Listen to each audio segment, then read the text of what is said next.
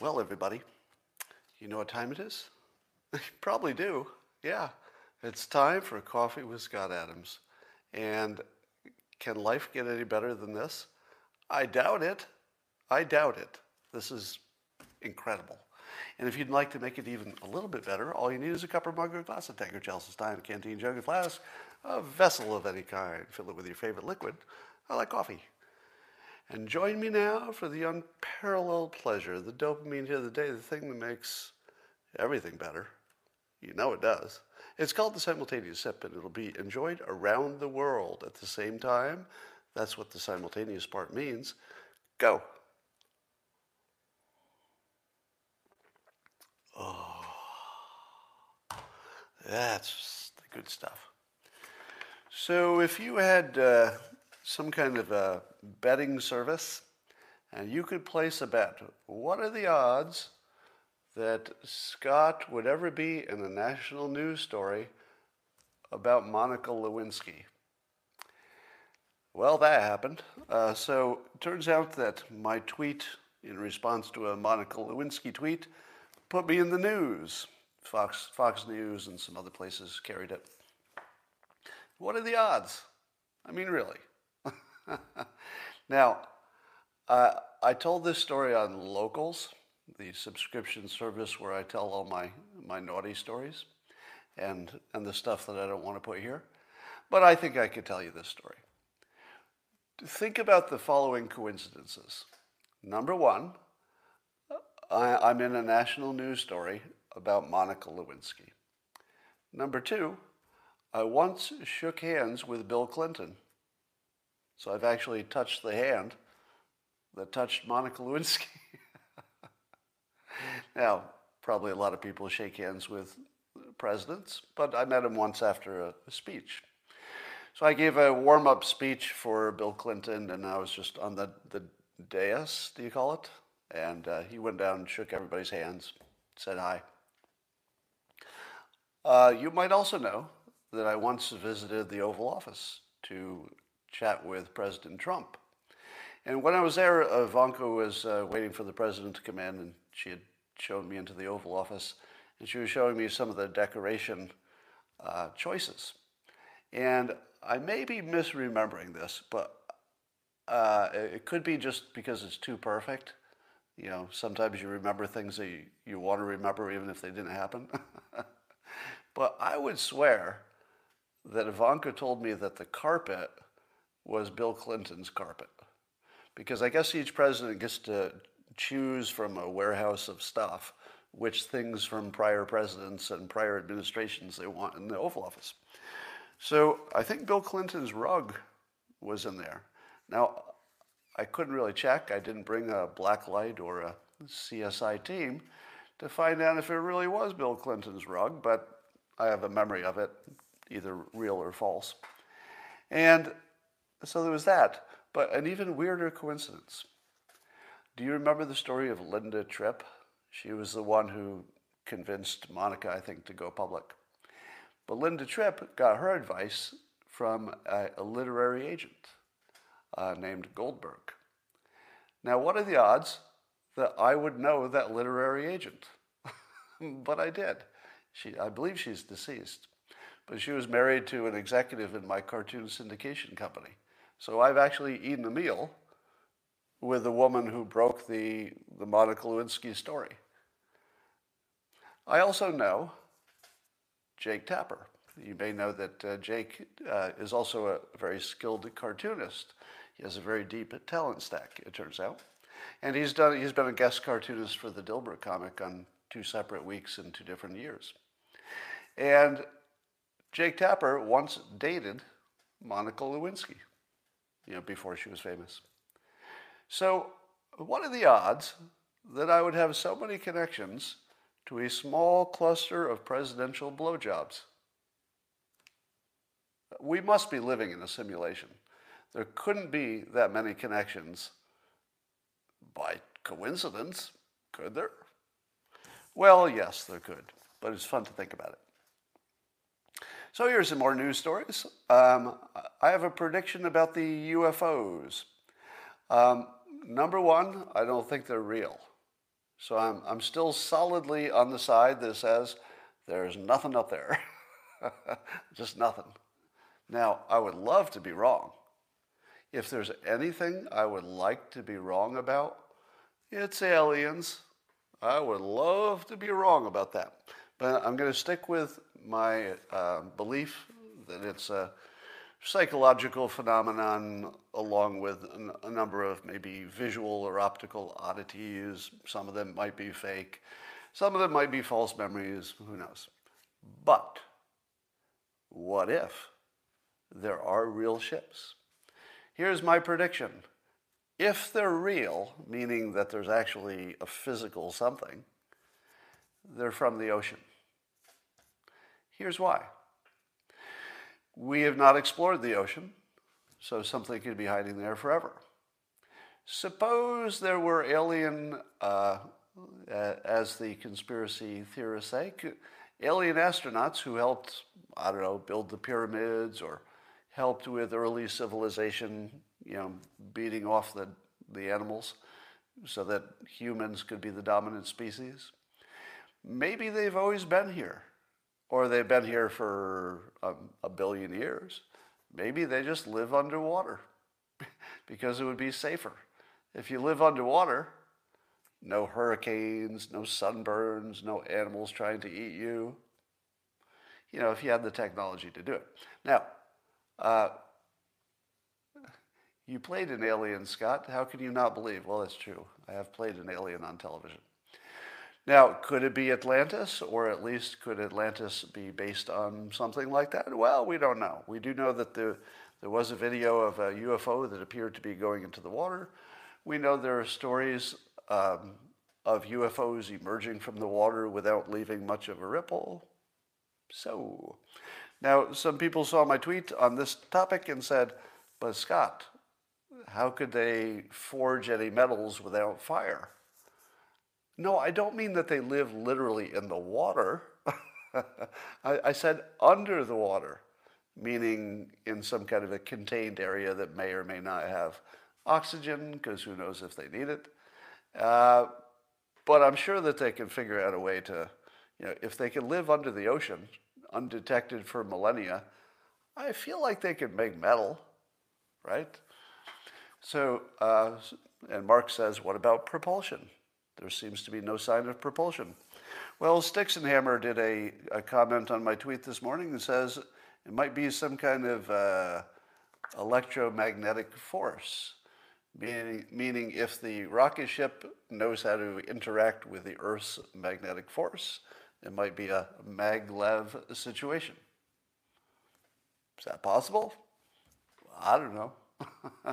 but but uh, if we're talking about stuff we don't understand, well, you can throw in some more stuff we don't understand, the propulsion. Uh, in a fitting move, the U.S. Army shut down uh, the comments section, uh, or at least they blocked the comments on their uh, woke uh, YouTube videos trying to get recruitment. Now, you may have seen the video. There's one of them in which a woman talks about her two moms and how she joined the military.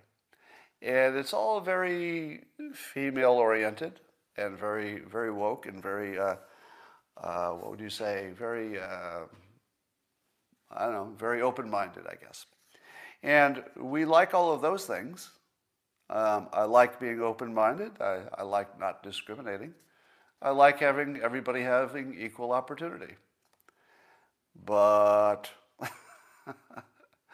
apparently, this doesn't look like it's a, uh, dangerous enough to scare our enemies because it looks a little soft. As Ted Cruz uh, noted in his own tweet, he said that the army is turning our fighting people into pansies, was his word. Now, how did he not get canceled for that?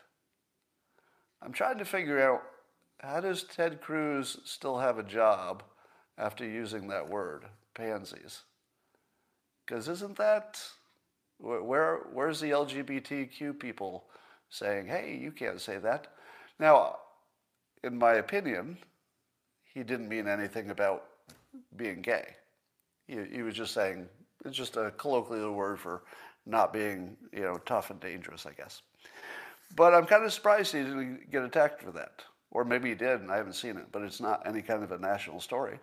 Kind of surprising. I don't know why. But uh, apparently that didn't go over so well for the army, uh, so they're going to stop that. Now here's a counterpoint. Counterpoint is this. I think it was uh, uh, Balaji Srinivasan who said this on tweet, that the future of warfare is probably drones. Do you need to be 200 pounds of fighting muscle to operate a drone? Probably not. So is there any reason to believe that our army wouldn't be 90% female in the future? If they're operating drones, why not? You don't have to carry heavy things. Because basically, carrying heavy things is what it comes down to, right? Suppose the military comes up with better ways to carry heavy things. They got the robot dog carrying the heavy stuff so you don't have to, whatever. But uh, I would not assume that uh, there would be any degradation of readiness based on women in the military. And if you think so, you might be thinking of the old military where you had to pick up a big old heavy sword. But modern military, it's entirely feasible that we just don't need men for, I don't know, in the future, 50% of the jobs. Maybe you just don't need men. All right. Um, I heard some bad news and then some good news. I tweeted them both. Uh, I'm hoping the good news cancels the bad news. The bad news is that the telehealth executive orders that Trump did during the pandemic that said you could do video doctoring across state lines without any special licenses or fees. Apparently, they had timers on them, meaning that each state will revert back to the old way when a, a date is hit, which I believe those dates are being hit. What the hell? what was the point of doing this very smart thing to fix this obvious problem and then have it revert back to the problem? Well, the good news that I found out later, uh, uh, Jonah Shumate filled me in, that there are two bills, at least two bills percolating to fix this and then make it permanent to allow telehealth across state lines. The good news is they're bipartisan. So at least one of them that I saw is a bipartisan bill. We've got a Democrat and a Republican backing him. So I feel as if the incompetence which I worried about may not have to be a problem. So there might be a couple of politicians who are just fixing a problem. Thank you. So if you do that, thank you. You know what's weird about my job? Lots of things. But one of them is um, I get quoted a lot. Meaning, if you go to one of the famous quote sites, there are lots of them, chances are you will see a bunch of quotes from me. And every now and then I'll see a quote that's attributed to me, and I'll say to myself, Really? Did I say that? I don't remember saying that. Or in some cases, they might be quotes from someone else that got attributed to me. But there is one that I feel is very appropriate to 2021 and to a problem that a lot of us are suffering from. And, I, am going to develop this as we go, so wait for the big point to, to be developed. But here's the quote that apparently I said at some point I, I don't deny it, but maybe somebody said it before I did. Maybe I copied it. I don't know. But the quote is this Everybody is somebody else's weirdo. Everybody is someone else's weirdo. Do you ever feel to yourself, man, I am so weird? If anybody found out how weird I am, I'd be in trouble. Because, man, I'm so weird. Well, I would like to introduce to you the basket case theory, something I developed when I was a young man to explain what I was witnessing. And it goes like this If you meet a stranger, could be somebody you want to date or just somebody you work with, maybe just a friend. When you meet them, don't they seem pretty complete? Have their act together pretty well? Man, that stranger. I wish I could be like that stranger because the stranger doesn't have anything weird about them and they've got their act together and on the inside, pretty confident and pretty capable. And then time goes by, and you learn more about your date or your friend or your coworker, and suddenly there's a flaw. Oh, I didn't see that on day one, but there does seem to be a, a flaw, maybe a little weirdness. Day 10, well, looks like there's more than one flaw. Two years later, well, I guess everybody's fucked up. That's the basket case theory. Everybody looks good until you get to know them. Once you get to know a human being, they're always basket cases. Always. Just different kinds of baskets. As soon as you realize that every fucking person is a basket case, you're free. You're free. What is it that bothers you more than anything as long as you, you're healthy and you know you have a job?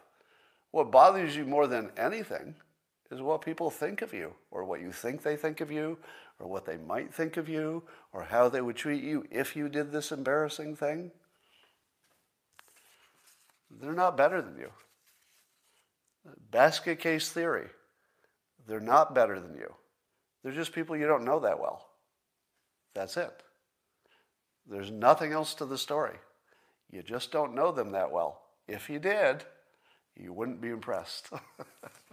I'll tell you one of the one of the most common things that people say to me as a celebrity type when they get to know me, they say some version of, "Gosh, you're just like a regular person." Well, why why wouldn't I be? There's nobody who's not a regular person, except maybe Michael Jackson wasn't. You know, if, if, if you get famous when you're too young, you can be kind of weird. But uh, even Michael Jackson, was he weirder than me? Probably not. Just different weirdness. Was he weirder than you? Probably not. Just different weirdness. And so um, there's, there's something connecting this weirdness and self esteem issue with a massive problem we're having in the country right now. Massive problem loneliness. The loneliness problem is now the epidemic. You know, the virus is, we're doing a good job on that. Um, so, you know, great job, country and world, working on that. But people are so freaking lonely. And it's not entirely because they're not with people, because they are. They are with people. How many of you in the comments are having a crisis of loneliness right now? In the comments, tell me how many of you are feeling lonely in a way that you've never felt before, like just, you know, a whole new level of loneliness. Look at the comments now. Now you'll see some no's, and that's good. But look how many say yes, right? I'm thankful that there are any no's there at all. Maybe half of them are no's, something like that. But if, and then somebody says, all my life, yeah. And because of the loneliness, I think you're also seeing more addiction, right? One way to make the pain go away is some kind of addiction.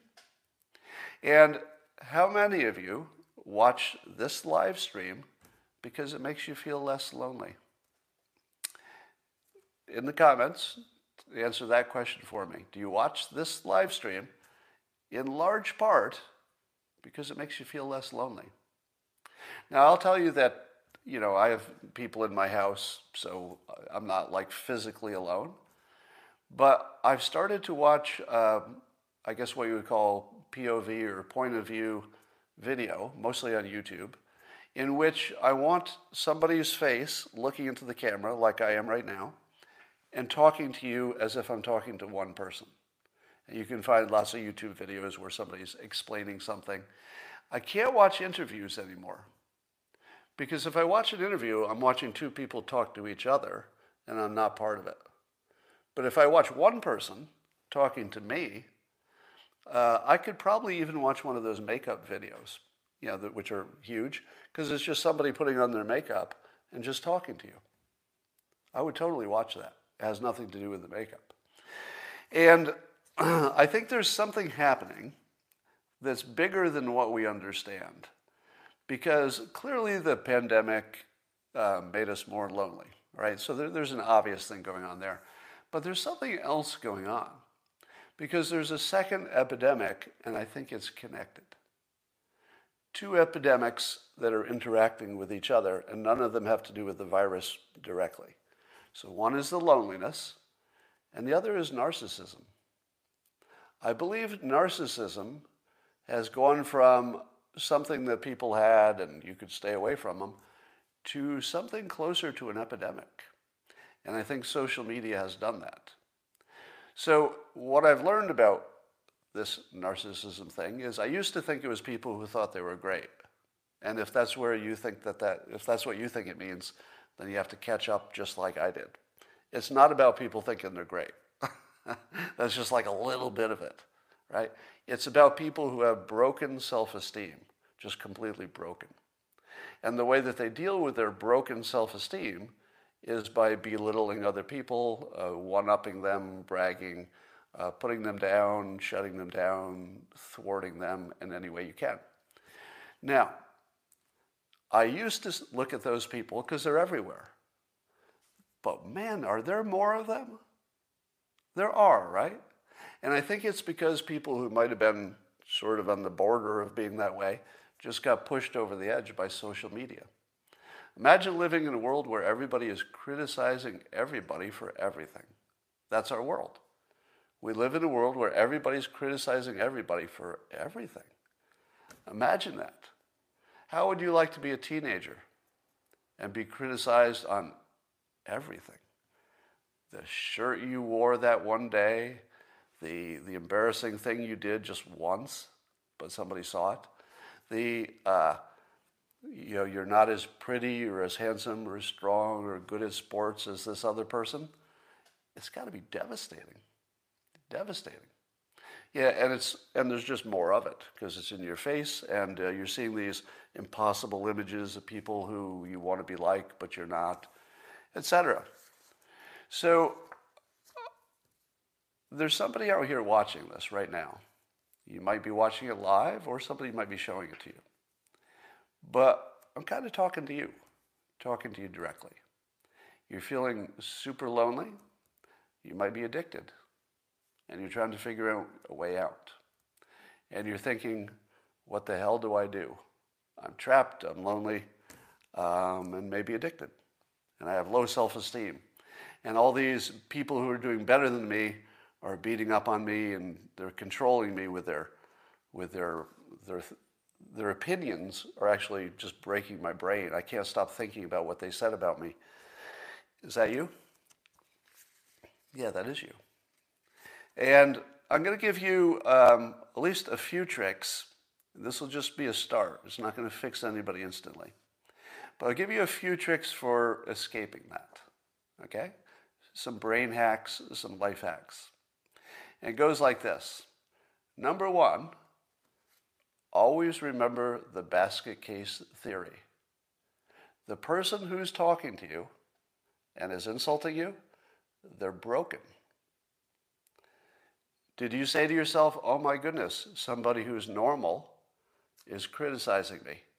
Do you know how many times that's happened?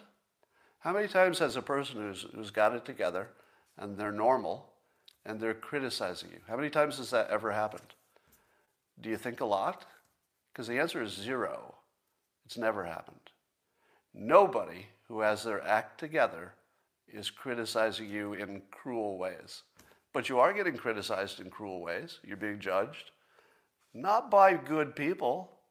You're, you're being judged by thoroughly broken people who are acting out. They're taking out their pain on you.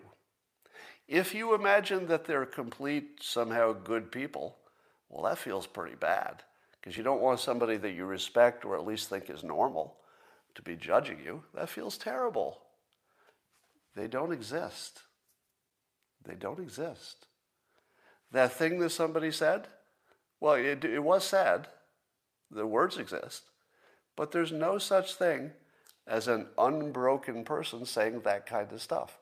They are just completely broken.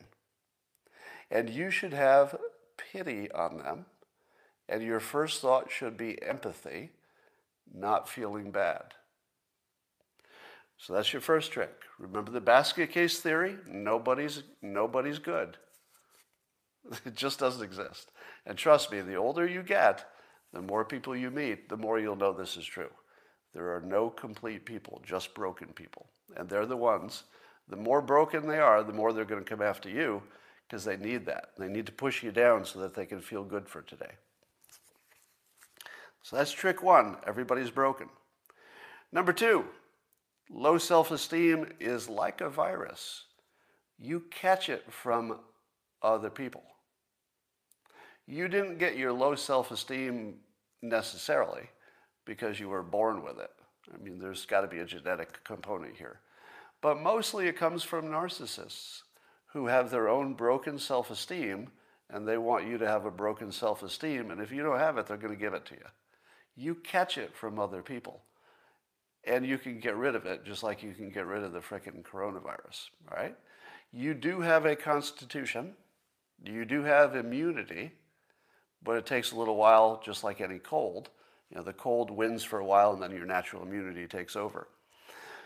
Your natural immunity can get you away from this low self esteem that you caught from other people.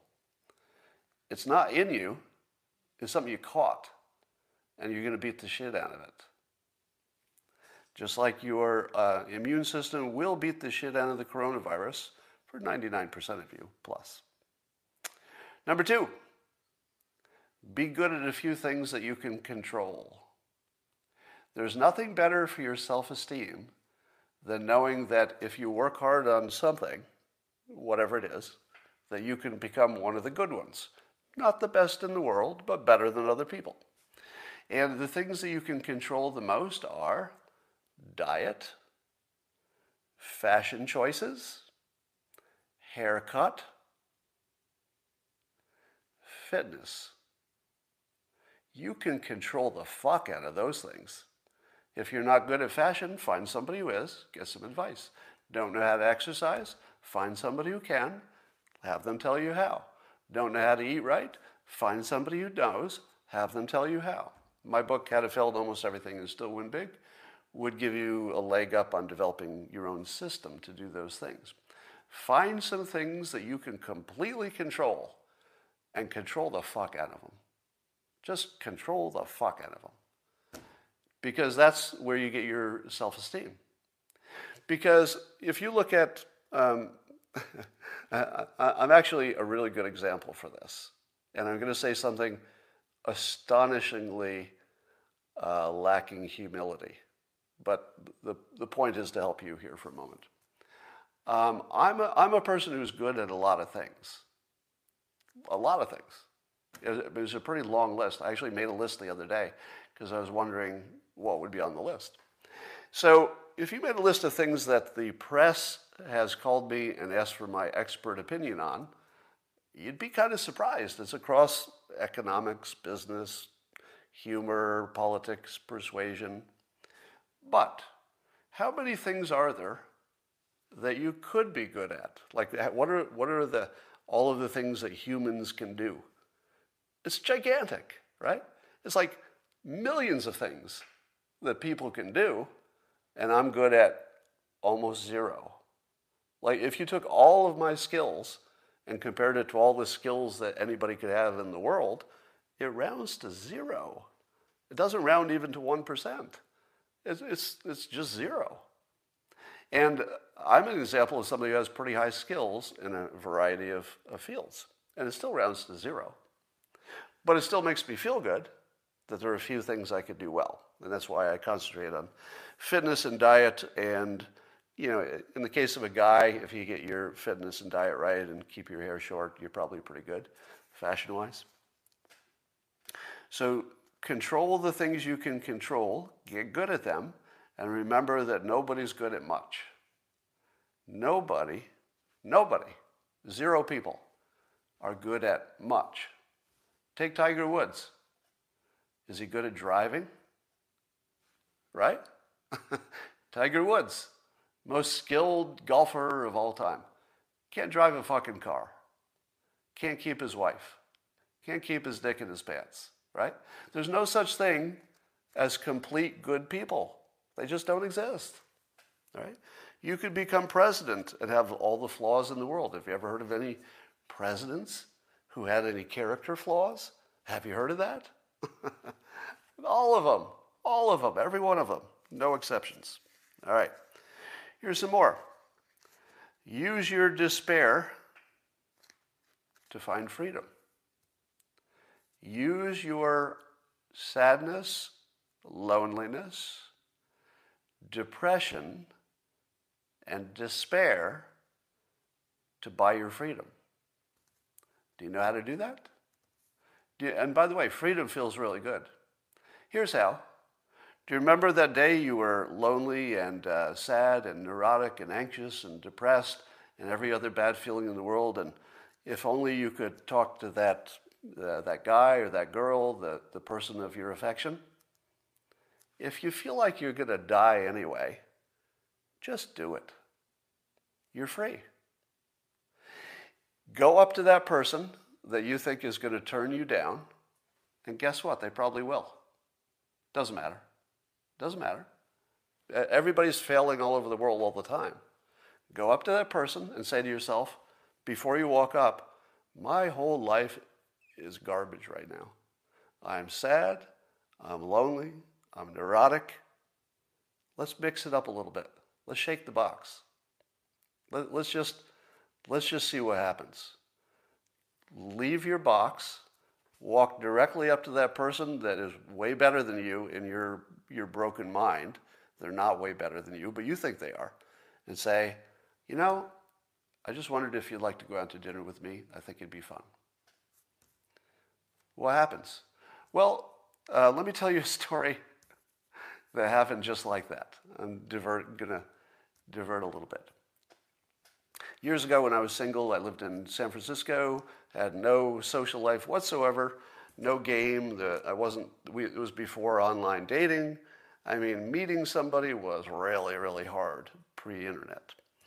And I joined a group called the Spinsters.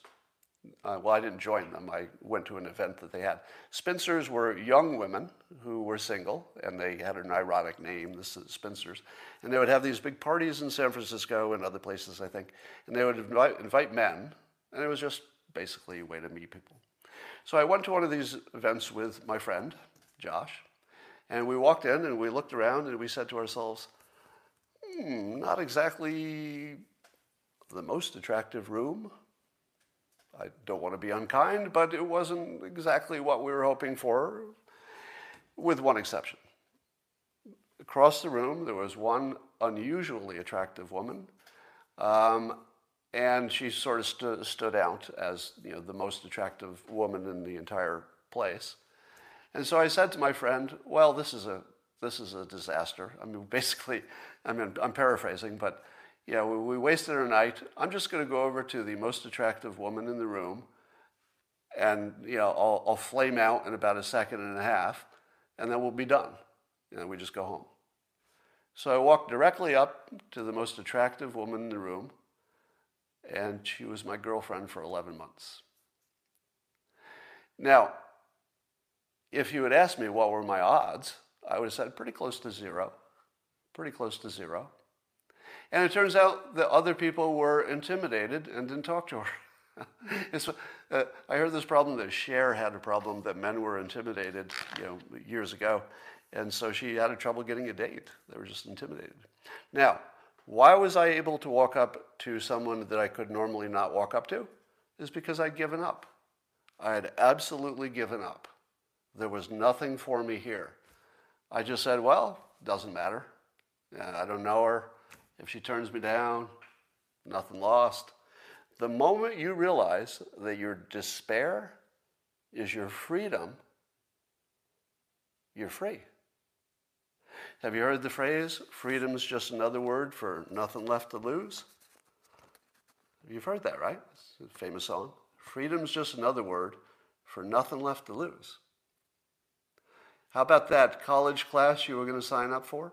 How about that sport you wanted to get involved in? How about that motorcycle you wanted? Too dangerous, right? You're free. Every one of you who is depressed and anxious, you're free. Because nothing you do will be worse than the way you feel right now. Nothing. Do something. Do something dangerous. Not dangerous physically. The motorcycle might be a bad recommendation. Do something psychologically dangerous. Take a chance. Put yourself out there. Flame out. Get killed. You know, just, just get smashed. Just go do it. You're free. You're free. All right. If you want to meet people, here's the best way to do it. You have to join uh, activities. There is no other way to meet people and, and form lasting friendships. Hear this clearly. There's no other way to do it. You have to join an activity, a club, a sport, a gym, uh, an organization, a political movement. Nothing else, right? You can't just make a friend. Like, good luck. You could try, but I don't think I've ever seen it work. Hi, uh, you know, Bob, uh, uh, hearing good things about you. I think we could be friends. Doesn't work. Do something. Join a thing. Make a sport. Form a club of your own. Why would you not form a club of your own? Because you're afraid nobody would come, right? What's the difference? You're as good as dead. You're depressed, you're anxious, you hate your life. You're thinking about putting a, I can't say that here, but you're thinking about maybe life isn't worth it. I won't say more than that.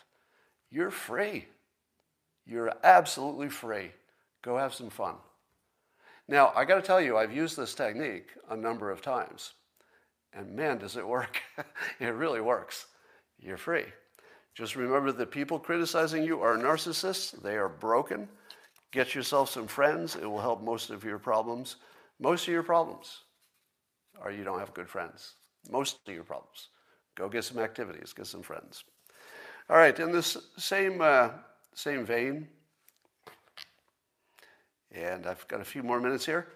Um, when we're, I saw a tweet on this, and I'd just like to amplify it. We're going to spend a lot of time criticizing our leaders um, for the pandemic response. I just feel like we need some humility about that, because I just don't think it was reasonable to imagine all of our leaders were going to guess right, because they didn't have data. There was a lot of guessing. So, you know, let's, let's give them a break. You know, we, we do have to be, you know, rough about looking at what went wrong. I mean, you just have to do that. But uh, I think in terms of the people, you can still say they made a mistake, but I think the people were good, right? You, I was just going to say Cuomo. Uh, say what you will about Governor Cuomo. He didn't want anybody to die.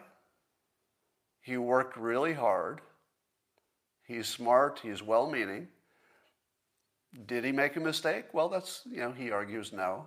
You know, there are extenuated circumstances, he would say. But I don't feel like we need to, to have an answer to that. Because the answer I want is did the leader take it seriously? Did he, did he work all day and all night? Was it, you know, was he capable or she? Yes. Did he care? Yes. Did he make a horrible mistake? Maybe. Maybe.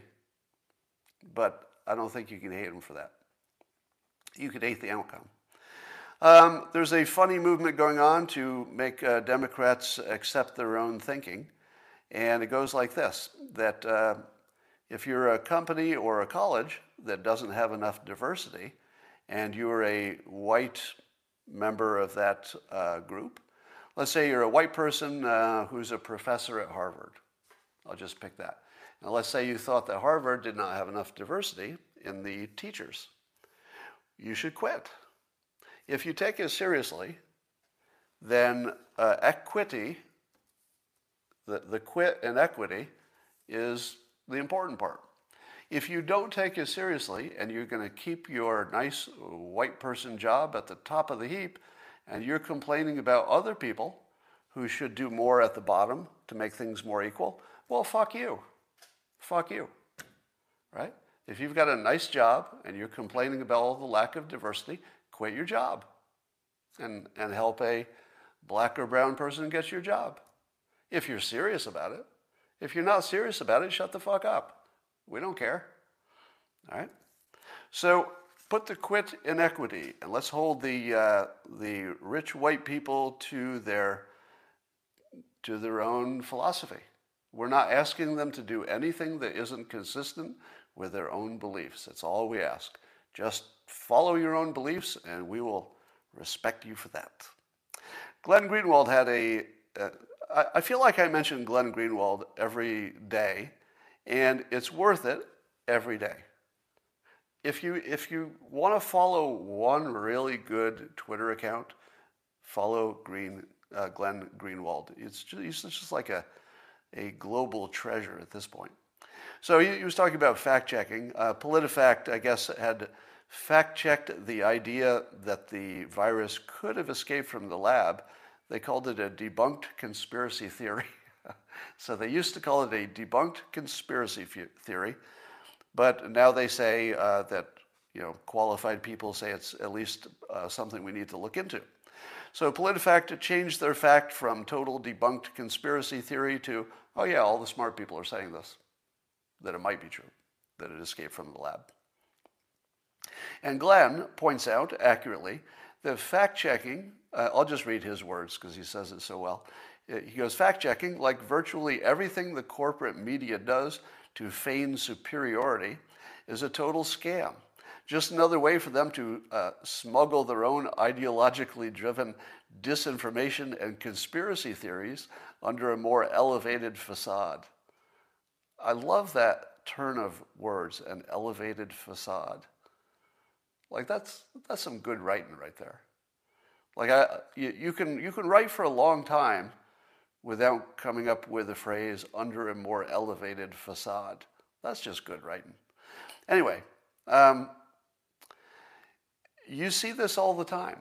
So the way to make your fake news look legitimate is to have a fake fact-checking organization telling telling people it's legitimate. It's like the greatest scam. you know, if people are not trusting you, Form an organization of people who say you're good. Now, Rasmussen uh, weighed in on social media uh, to point out that it's very similar. Uh, Rasmussen tweets, This sounds eerily like the digital pollsters' rating and grading schemes. Feigned superiority and prowess coupled with smug and atrocious in house election forecasting. So, Rasmussen points out that while Rasmussen is unusually accurate, compared to most pollsters. They get uh, the most abuse from other pollsters because the other pollsters don't want you to think that they're bad and Rasmussen is more accurate. So watch out for your uh, fake polls and your fake fact checking. It's going to be a lot of it. Have you noticed on uh, Amazon, if you're a book author or if you've read reviews, have you noticed that there will always be this kind of review? And it goes, it goes like this I really like the author of this book for some other thing. But this book, everything is wrong about it because he gets all the wrong answers and he's not the one who's qualified to talk about this thing. But I sure am. And so I, as the reviewer, will tell you how much better I could have written this book and how the sections I didn't like really should have been edited down. And if only it could have been written more along the great thinking that is common to people like me and less like the bad thinking from this author. Have you seen those? every book review. you know, or every every book gets some of those. And those are narcissists. Those are people who are broken and they're they're finding every avenue they can to assert some superiority. So they write a review, give you a one star that tells you, you know, if I had written this book, I would have done a better job. It has nothing to do with reviewing the book. It's about a narcissist who is broken, flailing out and trying to fix the pain they're in because they can't understand why this author is getting money and fame when they're getting none of that and they're so much smarter, so much smarter than all these authors with their best selling books. So I used to be bothered by it. But only recently have I come to understand that these are just broken people. Uh, no more different than a street person who, you know, throws a, throws a rock at you. I mean, you don't like the rock, but you look at the street person and you should have more empathy or pity than anger. Uh, haters gonna hate. Yes, but I think the hate comes from a specific place. It comes from a broken self-esteem, and it is my hypothesis that there are more people with broken self-esteems because of social media than at any time in history. And that all of these broken people are flailing out at everybody else until we're all broken. It's basically self-esteem as a virus. It's a frickin' virus.